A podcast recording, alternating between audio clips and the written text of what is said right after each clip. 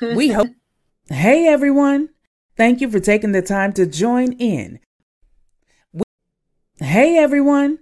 Thank you for taking the time to join in with Uncommon Women Podcast, a dope podcast to bring light to reality from real life people sharing real life stories with a host of women having real life talk, the good and the bad, with no judgment.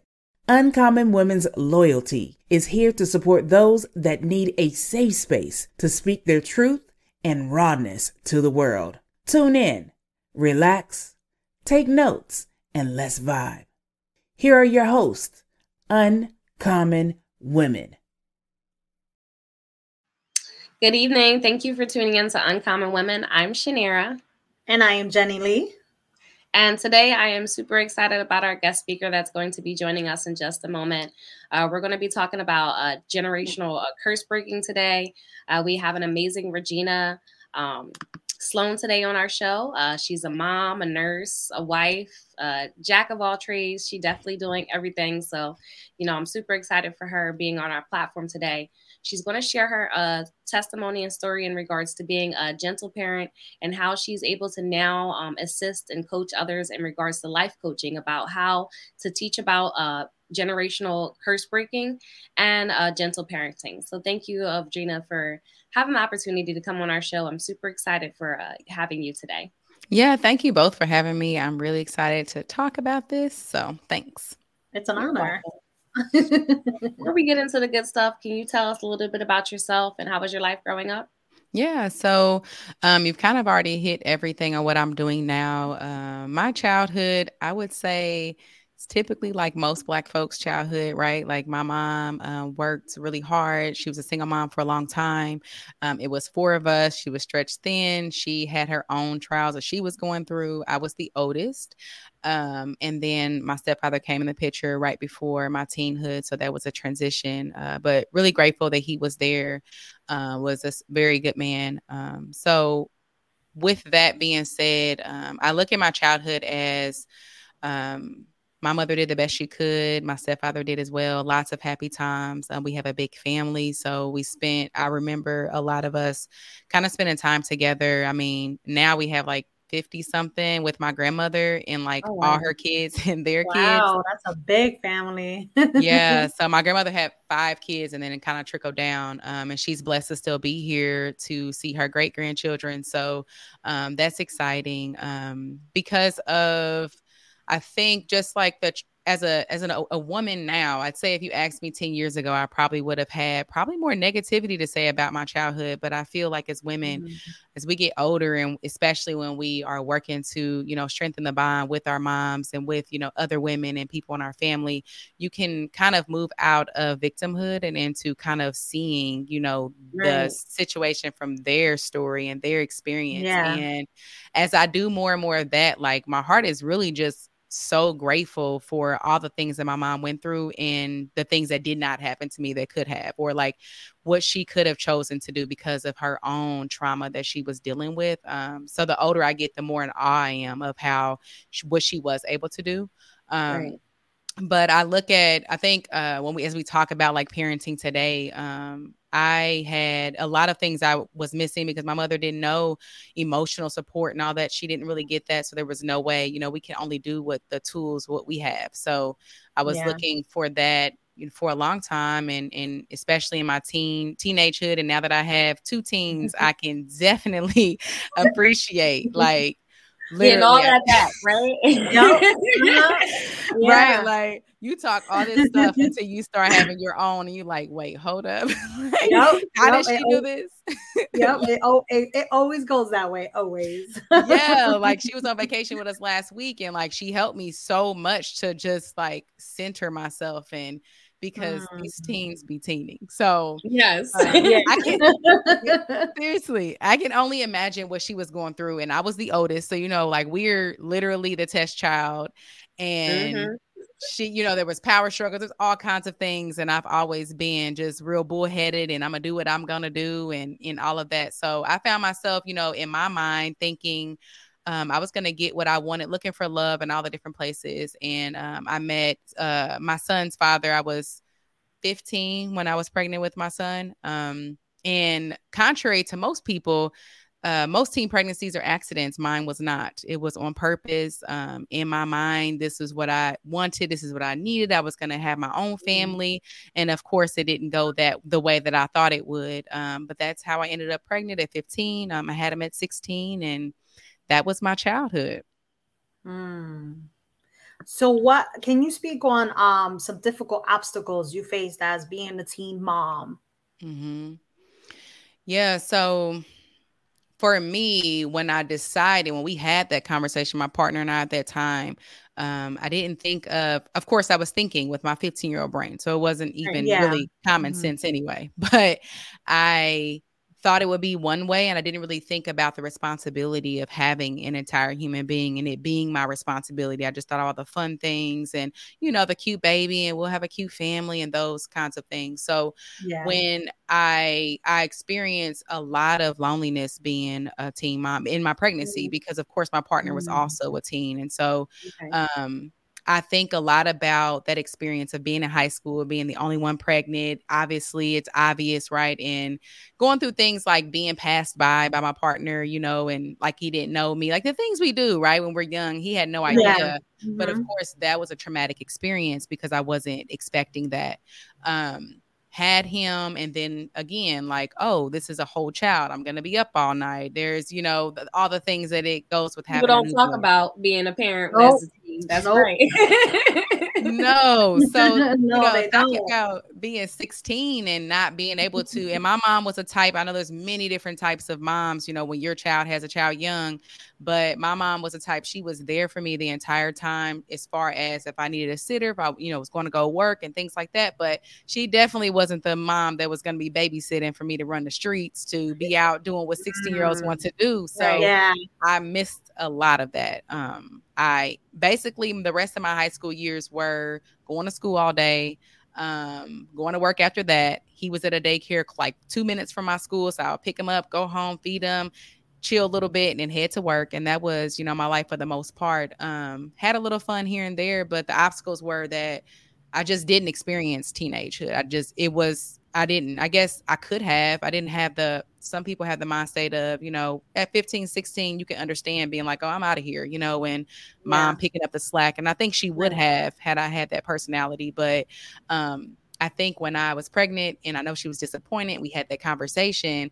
Well, what are you gonna do now? And I'm like, I'm gonna finish high school and I'm gonna take care of my baby. And it was more of like proving a point, you know, and and yeah. just ensuring. But that meant that I missed a lot of, you know, um, what most teens experience, you know, and and even college as well. Okay. Mm-hmm. So do you believe that, you know, your mom was obviously she was disappointed um, in the situation, but once the baby came here, do you believe that she was very supportive and how was um, the father's family in that aspect of being supportive with both of you guys being teams as well? Yeah, so um, it's funny because me and my mom have talked about this, and she was like so scared. Like she talks about it now. She didn't tell me this then, but she just didn't know what was going to happen. Of course, and then of course embarrassment, right? Like I was mm-hmm. the first mm-hmm. one in my family to have a baby as a teen in, in my intermediate family, and so embarrassment, families talking. Right. You know, I've had instances where certain family members that I used to hang with couldn't hang with me anymore because that might brush off on them and they didn't mm-hmm. want their mm-hmm. daughters, you know. so, she fast and all that, right? You know how that goes, mm-hmm. right? Yeah, she fast. you don't need to be around that, like right. all of that experience. Um, so she was really, really scared. I think she was really hard on me. That's how I saw it. Um, okay. but as we talk now as adults, she talks about that. But she also lights up and i remember like actually seeing the energy shift like even when i had him in the hospital like she was just so excited so happy. So, I mean, she talks about him being like the best thing that ever happened to her. Um, and she's had friends who have had children young, and she expresses that to them like, you wait until that baby's here. You won't care anything about that, you know? So, um, 100% supportive. My mother, I didn't move out my mom's house till I was 22, I think. And that was because I just, at that time, I had two children. I was like, you know what? I need my own place. I, you know, I kind of just want to do my own thing. But she never like talk to me about leaving. She never asked me for anything. Um, I was going to school. So, I mean, I was doing things. I was working, I was going to school. And to her, like, she just provided me that space. So, food, housing, babysitter, like, helping me whenever, like, her and my stepdad, like, they were 100% um, supportive. And I find that some people are afraid to do that because then it kind of can give the message we get that thought that well if i'm supportive and if i'm not you know really hard on them and they may go do it again and right. you know those kinds mm-hmm. of things Mm-hmm, um, yeah. I can't say that that wouldn't happen, but for me, it didn't. I didn't feel that way. Like, oh, let me take advantage. I also never wanted to take advantage of them. Um, so they were really supportive in whatever way I needed. And as far as um, his dad's family, they were supportive as far as it's just different. Like when you're when you're like my mom was more supportive, but I feel like your the the the mom's family usually mm-hmm. is more supportive than yeah anyway right right yeah that's mm-hmm. in my experience and um definitely it was uneven like he like his family never came and picked him up and things like that i was definitely single parenting um okay. his dad did the best he could with the tools he had and what he mm-hmm. experienced mm-hmm. you know he also had you know family members speaking to him about he would get him like um every weekend for a long time. And you shouldn't do that. That would allow her to run the streets and do whatever she wants. And so he had that kind of energy as well, you know, over there. Mm. Um, so I say he did the best he could with that. And there was lots of craziness. Um, my oldest is he's getting ready to be 18. So it's been years since I've had to really deal with that. But they it wasn't the same, but I'm assuming they did the best they could as well. Okay. Well, that's good that you were able to actually use, you know, your situation as motivation instead of a crutch and you know being codependent on your parents because a lot of people not all but a lot of teens you know they they expect the parents or the grandparents to raise the child and that you know it's something that happened that they don't have to take full responsibility. So i i like that you were able to be accountable and actually use that as motivation. Um but speaking on that uh, can you share how you got into gentle parenting? Like, did you experience something in your childhood where it was a little dysfunctional? Like, you know, in our culture, we do a lot of beating. Uh, mm-hmm. I, I talk about abuse, guys, but in, our, in our culture, we talk a lot. We do a lot of beating and you know, yelling and you know, downplaying and things like that. How did you transition into wanting to teach about gentle parenting? Was it something that you experienced in your childhood that you didn't receive? Yeah. So what you talk about in our black culture and, and brown culture, like absolutely I experienced all of that. Um, the traditional parenting is what people would call it now, right? Um, mm-hmm. I definitely experienced all of that. And I was that type of mom until um, I've been, I've always been a little different than my family. I've always been um some might say, oh, she's whitewashed, or you know, like she get lets them get away, whatever, or you know, things like that. So I've not always been the same, but I did with my kids uh, use punishment, shame, blame, all of that until mm-hmm. um I think my oldest was he was getting into preteen years, 12, 13 maybe, where I started to feel like, man, this relationship just isn't what I thought it was going to be. Um, and up until then, every time I whipped him, I didn't feel right about it. Like I felt like this is what I had to do.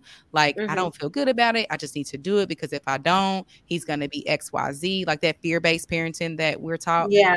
Mm-hmm. So I did that. Um, but I started to just see a shift in our relationship and that caused me to really question things um and i remember us talking about it and I've always tried to keep open communication, but really just hearing him talk about how, oh, you're always mean or you're always yelling, and mm-hmm. like that being the thought that he had about me, and me knowing like the kind of relationship that I want to have with my children, and, and obviously wanting to be open. There was a lot of things I didn't get that I wanted to make sure they got.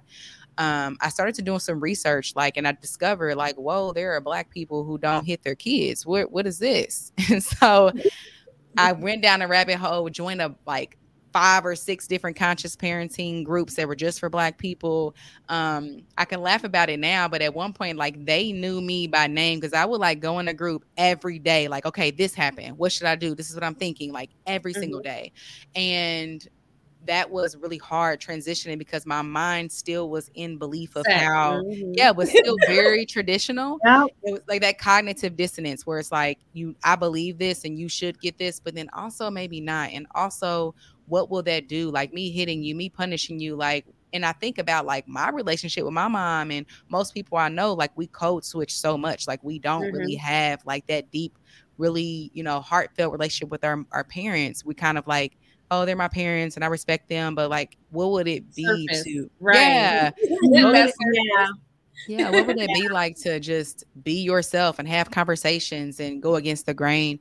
Um, and by way of that, like I, I really feel like when you want to change something, when you're searching for something, like what you need comes to you. And uh, there was a woman that would constantly help me on my posts and different pages, and um, I really didn't like her at first because she was very much like telling me what I needed to hear you know, I was looking, I was looking for someone to tell these kids are crazy and they, you know, you're right and they're wrong. And she wouldn't do that. Um, but eventually we started talking and I'm like, hey, can I pay you for this help? Because she would help me a lot And in just on Facebook Messenger. I would like tell her, hey, this is what happened today. And she would just really be in alignment and really help me and just was really for the kids. And I'm like, man, I need this. So I actually became her first client. She's now a very well known conscious parenting coach in in the space of, you know, black people trying to change how they do parenting. Um, and and we've been that was two maybe three years ago almost now and we just had a call the other day with me and my team so uh, mm-hmm. uh, that's how i stumbled upon it and i'm still doing my thing working on it that's, that's great amazing. i think so, change, ahead, go ahead. i think when it comes to transitioning over to doing something different it takes time and patience and i love that you've taken time to do that you know, mm-hmm. as me as having my own adult young children, I had to make change. I, you know, we don't want the same relationships we have with our own parents because it's just I, I consider it just like traumatic and just toxic in a way mm-hmm. because we grew up in that in that like you said, it's like Chanel said, it's not abuse, but it's just something that they were taught. You know, they were mm-hmm. taught, raised the same. They were raised for generations a certain way, and then we come along and be the type of parent like we don't want that. So, yeah. you know, and now that, you know, my kids are older now, like I have an amazing relationship with them. And I always said them to them, like, yes, I was probably, I did the same thing you did, but as they got older, I'm like, they're getting older. I need to change things around. And yeah. I love that you took that into accountability and able to see that, you know, like, oh, this isn't feeling right no more. So, so I'm yeah. glad you did that because, girl, once they get older, it you can you're able to ball game. It's a yes. ball game. You get and it's it, and then you get to the point when your son's going to be 18, you're going to start adulting with him. So it's more like you're able to still adult but still parent him at the same time and still guide him in that way and still support him. But it's a little different you start adulting with them. So and I, I be real. You just it's just more about just being communication, just being honest. Yeah, um, that reminds me of uh, so Stacey Patton. I don't know if you guys are familiar with her, but um, she is a black author. She does a lot of things. I don't know. I don't know if she's a, a psychologist or what. She has a lot of different titles, but she has a book about like hitting kids and where they came from. Mm. And um, I did. I started researching through that, really understanding like, wow, we did this because that's what was done for us. Like we're only a mm-hmm. couple of mm-hmm. generations removed from slavery, and so mm-hmm. um, mm-hmm. What what we had to do back then to survive, right? Like you had to downplay your kids, you had to beat them to, into submission because mm-hmm. you didn't want bad things to happen to them. We, there's a lot of things that we do in our culture now that we don't have to do anymore. We're not in that survival mode anymore, but we right. just do it by way of habit, and that's what we saw. Um, mm-hmm. So for me, it was just becoming aware of like, what am I doing? What does that mean? And questioning that, and not just doing it just because it's what it's always be do- been done. So I remember she had like this campaign going where you would like print out the certificate and you mark you the date and everything and like i you know say i'm not gonna whatever it was like officially like i'm not gonna hit my children from this day forward. It was like corny but i printed it off. I like told mm-hmm. my kids at the time they're like what? And they thought it was super weird but i mean since then i've really committed to that and i think i also have the ability um, to see how it is raising kids without that kind of uh, parenting because my I have two sets of kids. My oldest is they're 17 and 13, and then I have a five and three year old who've never been hit, and I can see the difference. I can see mm. even and not just like hitting them, like we go to that when we think about traditional parenting, but there's so much more than that. When you look up childism and what that means of treating children like property and not like they're human beings and not allowing right. children to have the emotions, like we yeah. are so triggered when our kids have emotions and when they speak out on how they feel and all of that. And, and most of I, my experience, like you weren't allowed to do that. Like that was disrespectful. Right. Yeah, you know, those kinds of what things. I say goes. I'm the adult. You're the child, yep. and that's mm-hmm. that. Yep. yep. Yeah. So most of us experience that. So of course, that's what we do, unless we do the work to change that. And we like hearing my five year old like really tell me how she feels about something being able to my them to have fits and when she was little and toddler age and being able to really like just emotionally manage myself. I find that that the main difference between traditional parenting and when you're moving into really conscious parenting, gentle parenting, you know, whatever you want to call it, intentional parenting is being able to manage your own emotions in the moment because that's what it is when your teen is uh, talking crazy to you, you know, when your 2-year-old yeah. throwing a fit at the store and you feeling like everybody's looking at you and you know your kids are refusing to do certain things like that's what happens. You get triggered like, hold on, I'm the adult. I have power over. Who are you? You do what I say, those kinds of things. So, working through that, I can see the benefits in my younger two and how vastly different they are than when my older two were younger. Okay. Hmm. So let's get into that. Now that you explained that you have, you know, four kids and a transition in regards to the parenting, do you feel as though now that you started gentle parenting, well, let's speak on that. Uh, people typically say that the parents that do the gentle parenting they're pushovers mm-hmm. so can you speak on um, maybe some some things or some myths that people talk about when it, in in regards to gentle parenting that's that's not true doesn't make, necessarily make you a pushover but more of a guidance way of how you're building a better relationship with your ch- children yeah. So I'll first say that it definitely there is a different definite um aspect of that where parents do become pushovers because and that's more of your passive parenting because like for example, when I moved from hitting my kids, having full control over them, you know, making sure they do what I say, those kinds of things, and I say, "Well, I'm not going to use those tools anymore." If you've not done the work, if you have no idea what this looks like, you have nobody in your circle doing this, you don't know what to do. So right. oftentimes we go to the opposite end where we don't do anything, where we just allow it to be. And and I found myself in that space here and there because I don't want to hit him. I don't want to yell. I don't want to do the things that I know I can do, but I don't have any other tools. And so that's where me getting the help that I needed helped me to see like okay, well, what is it when they say something I don't like? Like, okay, if I'm not hitting them, then what do I do? If I'm not, you know, so that's a very real thing and it does happen and people aren't careful. But if you are conscious parenting, gentle parenting, if you're if you're following this, it doesn't the myth around it that that means you're a pushover is very much just people's fears of what happened like what will happen if i don't have this control over this child? What right. will you know what would they do? What would they they grow up to be? Like all these things is again really surfaced in fear based but when you move into this parenting, you really have to kind of just flip everything on its head of what you believe about kids. You know, one being that they have to be hit in order to learn to be respectful, that you right. have to do something to them in order for them to be respectful. Whereas, like human beings are, when you see a baby and and and they grow up, like we're naturally kind, loving people. We have emotions, we have things. Of course, we're not perfect. We have we hurt people, we say the wrong thing, those kinds of things. But you don't have to be hit in order to be respectful and kind. That behavior just needs to be modeled for you. And really contrary to what people believe, it's so funny because like my five year old, I can say to her, or you know, my three year old who every now and again she'll try to hit or something like that because that's the stage she's in. I can say to her and say, Hey, we don't hit, that hurts, you know. Whereas my older two, when I said that, there was full on confusion because wait, you hit me. So what do you mean I don't hit? You know, like you hit me, so I'm hitting. So they're like modeling that behavior in that space. So it's all about modeling the behavior that we want, and that's what they'll mm-hmm. see.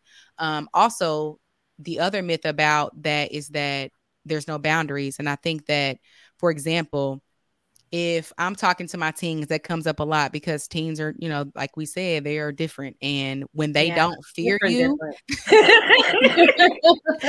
when they don't fear you, they're even more different. They, right. You know what I mean? Like they even more like get disrespectful. Like that happens. Like our thought that, oh, okay, I'm gonna conscious parent and they're gonna be good kids or, you know, do the right thing. Like, no, it's not about that. It's not about treating your children a certain way in order for them to be a certain way. You know, is you being you and modeling the behavior that you want them to have and right. understanding that they don't have developed brains. Their brain they they have impulse control issues, like all the things. So this comes back to us knowing the science. Like a lot of us are raising kids, myself included, and don't know anything about brain development at three, four, five. Like. I was mm-hmm. just raising kids and not even thinking about that. You know, kids falling out in the store three and four. But if you know, oh, until four or five, they don't even use a logical side of their brain. They only have their emotions. So of course they're falling out because they can't get this and that. Um, if we understood those main things and we would see things as more normal than not.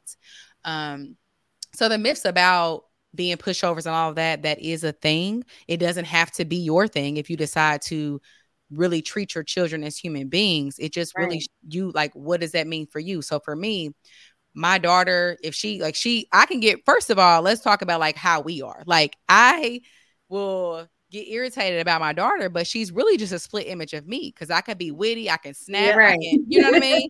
yep. Like she just gives me my energy back, and I don't like mm-hmm. that.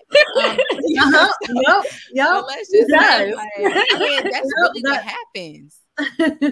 It's really what happens. So um, for me, like if she's saying something I don't like, like okay, we're gonna leave this conversation here, girl, because you ain't gonna talk to me like that. And I'm a because you we can't argue with one person. You're gonna argue with yourself. So you know, I definitely I have my boundaries. Um, they don't speak to me a certain way. If they choose, they can choose to, but I can choose to not participate in that. So in those kinds of ways, um, even with smaller children, like my no is my no and i'm sticking with that and they can have their fits and that's totally fine. So um, i think that it just boils down to people not understanding because most people who say that they're still traditional parents. So they see things in that lens, right? That kids need to be hit in order to act right, in order to be respectful. They need to be controlled, right? right. so if you're looking at it from that mm-hmm. lens, then of course, when I tell you that, no, I have conversations with my kids. Yeah, they do get disrespectful because they're kids, and I handle that when it happens. You don't understand that, you know? So. Hmm. You brought up a good point. I do have a question from the audience and I do not want to butcher butcher her name, so I'm just going to ask the question. Yeah. Uh, she says, "Were you and your, your husband on the same page with transitioning to conscious parenting?" no, and no. that's a no. you know, man, that's a no. And um, so when I first decided, he thought I was crazy, and he's like, "Well, you can do that, but I ain't doing that. That you know, this is this. Yeah, that's fine for you." Um, and everybody has their own healing journey. So even now, we're not really, he's not he understands it more than he did years ago. He gets it and he gets it by way of seeing what happens because mm-hmm. when I mm. decide to trans to transition my relationship with my kids and he starts to see like, whoa, like they're coming to you and talking to you about these things. They're open about it. They're this and that and they're scared to come to you or they're scared to, you know, share something with you like that shows because like he wants their relationship too.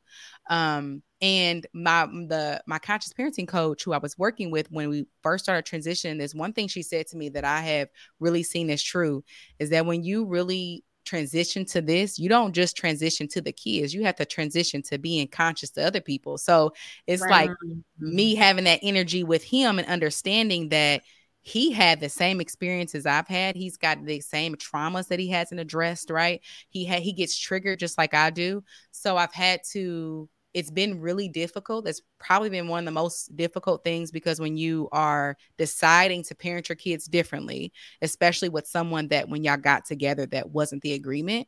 Right. And so then you're kind of the only person in the house like deciding to do things this way you kind of feel alone and you want to be right you want to you want to like know you're doing it right and they're not going to tell you you're doing it right because they don't think you're doing it right mm-hmm. so it's really like building the confidence in myself and taking it back to like why did i want to do this anyway? And then what are my fears? Like that's really what it is. Like when we decide well I'm, that's just too much. We're just fearful of like what may happen if we treat children just like it, with equity you know just how we right. are. Um so with him it has definitely been a, a rough road. However when you're with someone and they really love their children and they really want what's best for them.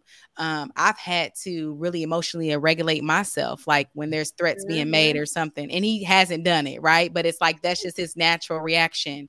And having those conversations later, right? Because if we haven't dealt with our own emotional traumas and we're triggered in a moment, we act just like kids. Like we click, we say things, right? Yep. Yep. And later we can have that conversation like, man, when you said that earlier, what was coming up for you? Did it serve you? Like, and just with full, you know, transparency, consciously dealing with him and by modeling and leading the way. So it's definitely a not on one accord. And I know a lot of women who also, I feel like it's usually that, like the husband's like, no way. No, we going. These kids are not about to be tyrannies in my house. Right. you know, and it's just about, about for me in my house, like having patience and really when when I was coached on that with her several times, I saw that wow, this is interesting. I want to consciously parent my children, but I'm being a straight B towards him. I'm not mm-hmm. conscious at all towards him. I'm like, you, you don't, you, this is better and you should do that. You know what I mean? I'm not, the, the energy just switches and it's like, well, what does that mean? Like when you consciously parent, you just consciously being with everyone and just, it really is just treating people as human beings and, and meeting them where they are. So I've had to do my own work on that. Mm. Okay. Mm. So let's get into a little bit on that topic. Can you give us some examples to maybe help you know, people that may want to transition. We don't want to give all the nuggets because that's what they got to come to you for. But oh. you give us um, a little bit examples in regards to um, some things that you you've learned or teach taught differently with your um, children when it comes to you know traditional versus gentle parenting. Yeah, and I first want to speak on that too. Like anything I'm saying and anything I share, like I can give every nugget and you can read all about it and you can go find all the answers. The problem is not really in finding what to do or how to do it. It's it's really in the application, right? Because right. how to handle the situation. Yeah, on, mm-hmm. on yep. everyday basis. Like that's yep. where coaching comes in at right. because you know, every week you're like, okay, this happened, this is where I struggled and kind of building upon your skills. So um definitely well willing to share everything I know. Um, and and some people it may help them to really do the thing in transition. So you asked for examples on um, how I have transitioned. Mm-hmm. Or or maybe just some gentle parent transitions. Like, you know, I'm I have a teenager, and like you said, teens be teening for real. So, mm-hmm. um, they be te- he be testing my gangster. You know, yep. I be trying to be Ooh. you know, sometimes I, yes. I sometimes I yell and say what I got to say, but then I'll come back and I'll apologize and I'll be like, mm-hmm. okay, well, this is what we need to talk about, and yes. we'll we'll speak on a situation, and it, it gives him, you know, a safe space to have a conversation. But can you give us examples of something that you may do in your household versus mm-hmm. gentle parenting? Yeah, I think you brought up one really like I think if we could do nothing else that most parents struggle with is po- apologizing. Um because in order to apologize you first have to be aware that you're wrong, that you did the wrong thing.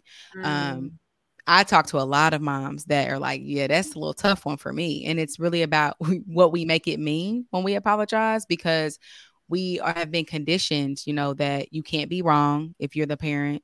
You know, if you're wrong, then you're not doing it right. So when you come at it from an aspect of, listen, we're doing this life together and I'm going to be wrong. Like I'm not even trying to be right all the time. I'm letting right. you know, like I'm going to make mistakes. That's just who I am. You're going to make mistakes. And it kind of takes it off the table where as we have us, you create a safe space. It's another right. thing, like creating a safe space for them to just be. And then they give you that grace. Like kids are just so forgiving. I mean, I can just go on and on about examples of how my kids have, excuse me, forgiven given me over all the years, and they will continue to do so um, because I will never be perfect. I'm going to make mistakes. So I think having the awareness, having the awareness of like what's going on around you. Um, some of the deeper and most more harder things to do is in the moment when you're triggered to really stop the pause. Like they talk about a lot of that in, in conscious parenting, where when you're triggered, when you want to yell, when you want to scream, when you want to hit, like that's how you know that you're triggered. Your emotions are yeah. off balance. Pausing is one of the best things that you can do because when we learn to process emotions and and and and feel those in our body, they go away with time. And there's a lot of things. some people pause, some people walk away, some people go wash their hands, drink some water. Like that really does work in helping you to kind of center yourself back to where you are.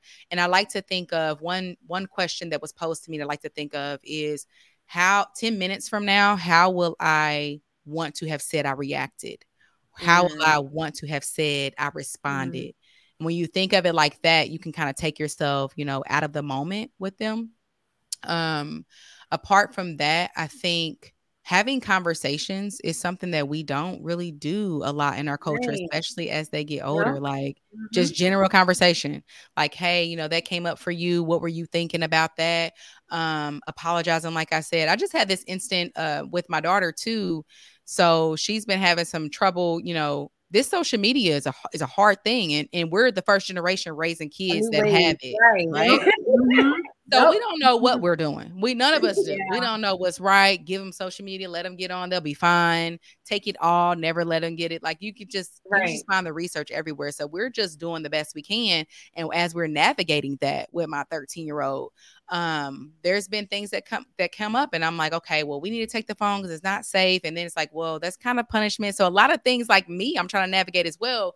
But because of that, like there's been a lot of attitudes, a lot of things happening in the house, and um, I had to have. That's why I had the call with our coach, just like helping me to work through that. And it's powerful when someone else can just hold space, and she's allowed to say what she wants. You can say what you want. And what I learned from that, that I've tried since then, that she's told me over and over, that really does does work with teens is this this space of like jokingly bringing it up. So like my daughter, as I said, she can be a little snippy. She might. I'm like the other day. I'm like, hey, can you close the refrigerator? Because that's a huge pet peeve of mine. Like you cooking whole refrigerator open. What's happening? Can you please close the refrigerator? well, you close it. And in that moment, I'm like, oh, hold up, who are you talking to? Like you sure in the hell ain't talking to me. You know what I mean? Like I can just right. go there but really it's funny because every time those kinds of things happen and i'm like ooh you a little sippy today you all right? You need a hug? You need a you know and just like joking like she just it just brings that energy down.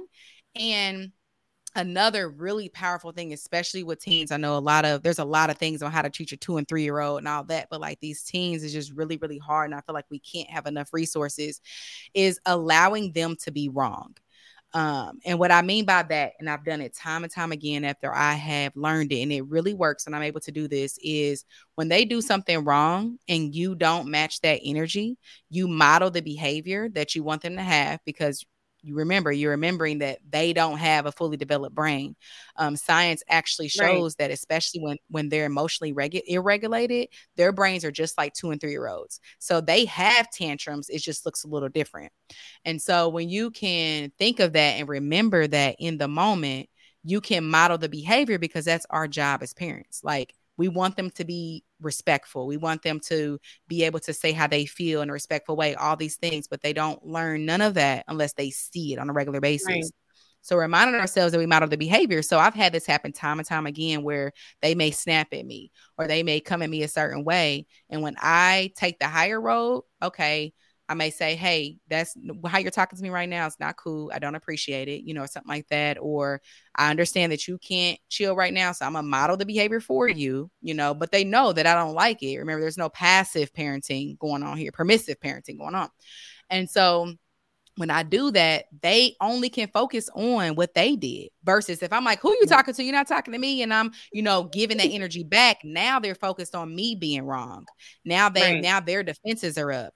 But I've seen it time and time again when I'm just like chill. Like the other day, example, my son, I came into his room, he was on the floor with my my daughter, and he didn't hear me come in. And he's like, Why are you sneaking in my room? Like, boy, I'm not sneaking in your room. I walked in here. You just happen to not hear me.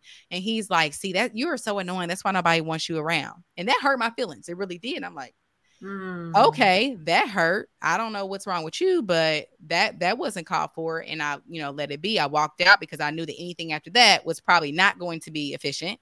And he came the next morning. He was like, I'm sorry for saying that to you. That wasn't right. Oh if I had a went off, like, mm-hmm. who are you talking to? You know, da da da da da. He he would have been focused on that. You know what I mean? Mm-hmm. So really just providing that space um i think that it's helpful for them and then to know that they can they can they'll always get forgiveness right like they they want they yeah. want to respect us and love us and be here for us and we could think about times when we were young you know in teens it's just hard it was hard being a teen um it's hard raising teens and i i really urge everybody like for me I don't have an inner circle in my family. Like I'm the only one in my family really doing this work. So I had to create my village. I had to create people that didn't think it was crazy that I'm having a conversation with my child and not hitting them. Mm, I love that. Yeah. Mm. And I think it is important, like you said, to have these conversations. That's how we that's how you get close. That's how you become, you get bonded. You know, you have that relationship, like I had said a little bit earlier you know, especially as they get older. And that's what you want. You want to be bonded with your kids for life, you know, and yeah. be able to like, hey, mom, you know, like, you know, he's getting married, you know, be able to like, mom, you know, I'm about to get married. Can you give me this advice, you know, because you're a woman, you know, stuff like that. And I think that's important. Yeah. And most of our kids don't, you know, we don't do that. You know, I couldn't, yeah. I couldn't, I couldn't go to my mom for advice, you know, because she wasn't the great, you know, the greatest person to go to for any type of, you know, advice when it comes to men, you know. So, you know, thankful that, you know, I can, you know, have that with my daughter where she can come to me for any type of advice and be like, you know, I can guide her along the way, you know, and yeah, just having that. Mm-hmm. Go ahead. I'm sorry. No, it's okay. At least we can do that, you know, yeah. and, we can, and we can keep passing that on. I think it's so important to what you're talking about is like really having that that safety net and that safe space for mm-hmm. them to come mm-hmm. to because yeah. how many of us like my mom didn't even really the words didn't come out or anything of me having sex until mm-hmm. she found out I was pregnant, you know? Mm-hmm. Like how many of our kids are they're experiencing even more than than what we did with social right. media and all that. So yeah, right. Yeah. Mm-hmm. So if you don't create the safe space from the time they're young and, and whenever, even if your kid is 15 now and you've been doing it a certain way and you're like, hey, I want to change, like you could literally decide right now that things are going to be different. Because I remember actually when he was, like I said, he was about 13, almost 13, 12 or 13. I really was like, man, I've, I've messed up all this time. Like, what's the point? And I remember mm-hmm. a friend like saying, girl, first of all, he's going to be with you till he's 17, 18 anyway, right? Or even beyond. And then you have the mm-hmm. whole, he doesn't stop being your child. It just navigates into something right. else. Yep. And the other, other piece is they, my older two get to see how you should treat children when they watch my older mm-hmm. my younger kids being raised a different way and we have those conversations like yeah i did not do this with y'all and here's why like we have those open conversations about like what it was mm-hmm. like when they were young why is it like that for them and they're going to be amazing parents uncles whatever because of it because they see that yep. so you know creating that safe space you want your child to be like hey listen this is what's going on with my friend this is what's going on at school and i had to really push past that because I'm not, I wasn't the type that really wanted heavy conversation. Like I'm just want to be mm-hmm. alone do my thing. You know, my daughter was a talker and like, mom, guess what happened at school today? And we're just going on and on and on. And like to me, it didn't matter, but to her, that was like super big and super mm-hmm. huge. Yeah, it was like a big deal to her. And so even those small instances, like you think it doesn't matter, but it does. So that when mm-hmm. something big happens, they can be honest and they can come to you and let you know. Or if they're thinking about having sex, like that's a whole nother podcast. Like my son right. is 17, he has sex, we talk about it. He goes over his girlfriend's house. Like we have a full open conversation. If something doesn't sit right with me, I talk about it. And the other yep. part you have to expect mm-hmm. when you're raising conscious kids is they're going to be conscious with you. So when you're talking mm-hmm. about something that don't make scary, sense, so I'm like, oh, I wasn't ready for that.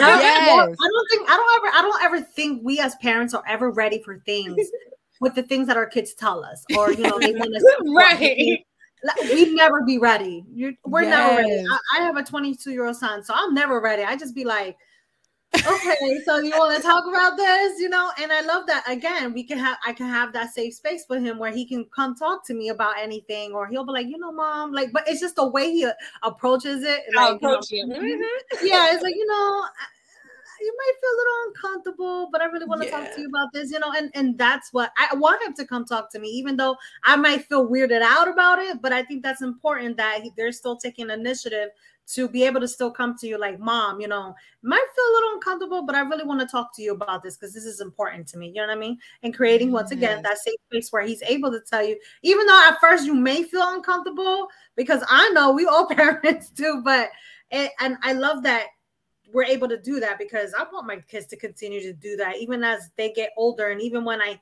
even as our kids get older have families of their own and have right. you know children of their own we want them to keep going doing that so that they can also be able to do that with their own kids Yes. Right. It yes. definitely changes the narrative. I agree with that because, you know, once they see that, like she has the four kids, but once we, once they see the change in us, of how we're mm-hmm. changing mm-hmm. and gentle parenting with them, that'll be able to create that narrative for their children and not only children, but relationships, you know, healthy yep. relationships mm-hmm.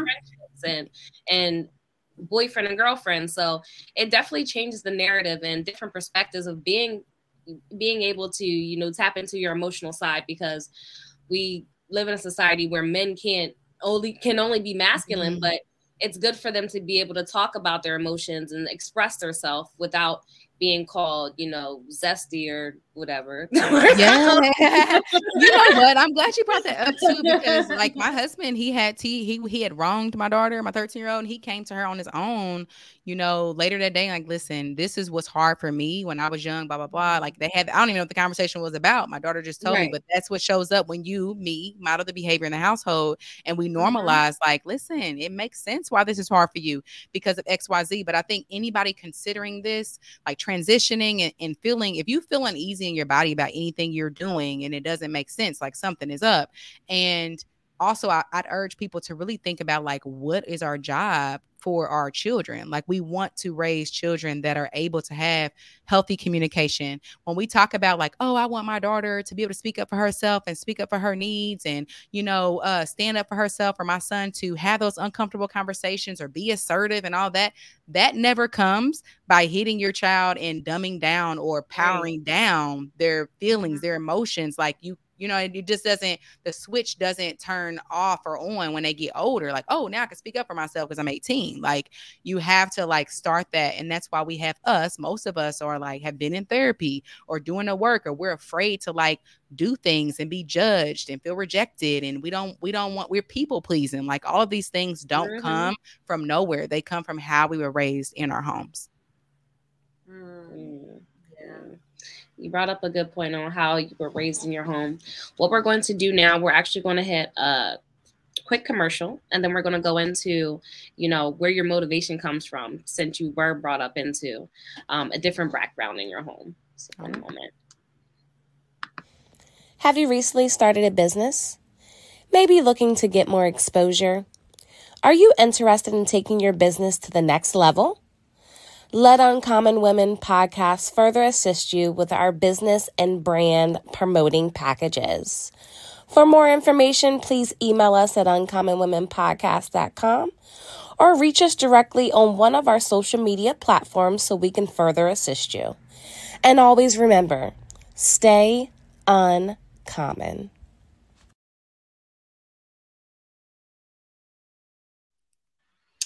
Thank you so much, Regina. So let's go into that. What where does your motivation come from? Where did that actually come from when you wanted to transition to um, gentle parenting versus the traditional one? Um, it came from me just really being intentional with the um, kind of relationship I wanted to have with my kids and um, thinking longevity wise. Like, I have a lot of years with these kids, and then when they're out on their own, I have even more years. Um, and then really just putting two and two together with the things that I struggle with and kind of uh, tracing that back to childhood. So I think that we have, especially as women, we have such powerful places in our children's lives because we get to help them create that inner voice. Um, I would love for my kids to do what they love in life and not what you know other people think they should do. I would right. love for them to be able to have difficult conversations, and I would love for them to be hurt or angry, upset, no more than you know. I would love for them to know more than the two or three emotions that we all know, right? And all of these things, um, and just really be happy, healthy human beings. And I just don't when I was doing the work and I was looking at what was happening in my household with my at that time two children, um, I didn't see that happening. I saw them being easily controlled. I saw them um, operating out of fear on so many different levels. I saw them having not knowing what their voice was because it had been shut down for so many years. Um, and I just think of them as adults and, and that not serving them. So um, I, I guess taking my responsibility really seriously, you know, in the kind of human beings they turn out to be. Okay. I love that. Hmm.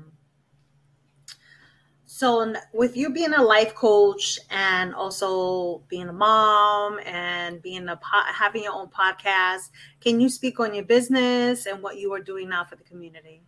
Yeah. So um, my podcast is Moms Who Achieve, and I started it really to give nuggets like this on personal development, whether it be parenting, business, um, us understanding how our brains work and and why we operate in fear and and what it means to move past and um, be able to sit through negative emotions and and how they can show up in all different facets and um, how many of us are not really pushing ourselves past the limit um, for fear of a lot of different things.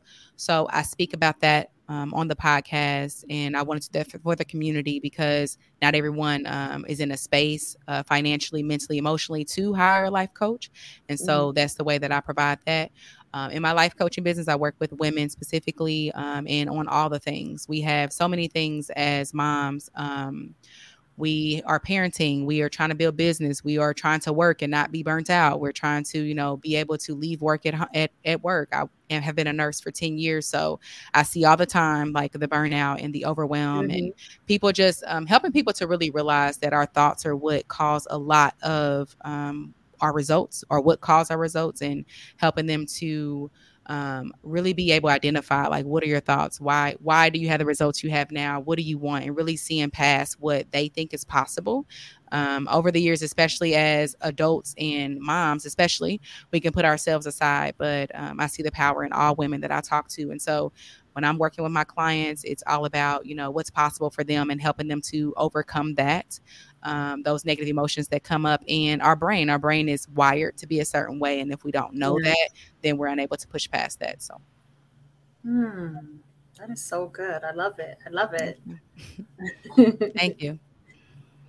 So, um, Jenna, do we have any more comments or from the viewer? Nope, for any- we already answered the questions, so we're good to go. Okay. Um, thank you again, Regina. It's been such a great honor and having you come on our platform and speaking on, you know, being the first generational breaker in your family and how you're able to uh, advise women and men, you know, on gentle parenting. And we have one question we ask all our guest speakers um, What makes you uncommon? Mm. Um, what makes me uncommon is actually that this is gonna kind of sound the opposite, but for me, is that I think I realize that most people don't. That at the heart of it all, we are all the same. Honestly, we're dealing with the same things. Your, you know, we may look different, be in different places, have different circumstances, but um, at the heart of it, all of us are you know kind loving people at the heart of us and we want to be happy we want to help people we want to serve. So we are more common than we think. Hmm. That's dope. I love it. So she switched it on us. I mean we have our little faucets where we stand right. out and all that you know but i think but the reason why i was talking to my daughter about this earlier actually i think the reason why it's important is because many of us are like so busy trying to you know stand out and or act like we don't have the problems that we all have mm-hmm. and the more honest we can be and the more we can be like oh actually this is a normal thing mm-hmm. the more mm-hmm. we can get the help the more we can support other people you know Work and the together. more we can be transparent yeah yeah mm-hmm. Yeah, definitely. So that's AKA gentle podcasting. Okay, guys. right.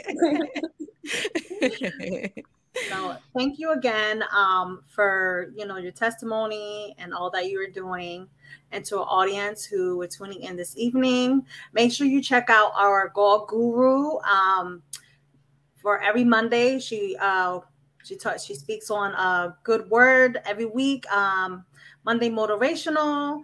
Um, also, make sure you check out our. Uh, oh, or IG. You can check it out on IG on Facebook, Uncommon Women Podcast, um, as well as our upcoming third annual I Love Myself seminar is coming up soon in November. So if you want to purchase some tickets, you can uh, find them at uncommonwomen.event.com or you can just uh, search uh, third and I Love Myself I Love Myself seminar on eventbrite.com, as well as we have an upcoming boot camp coming up starting September 11th.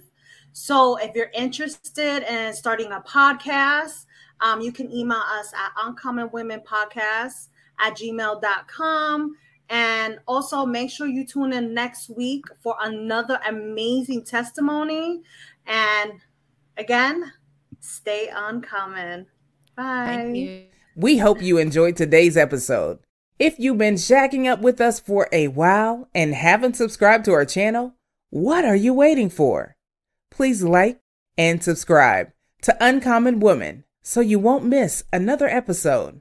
And remember, don't let anything or anyone affect your peace. Good vibes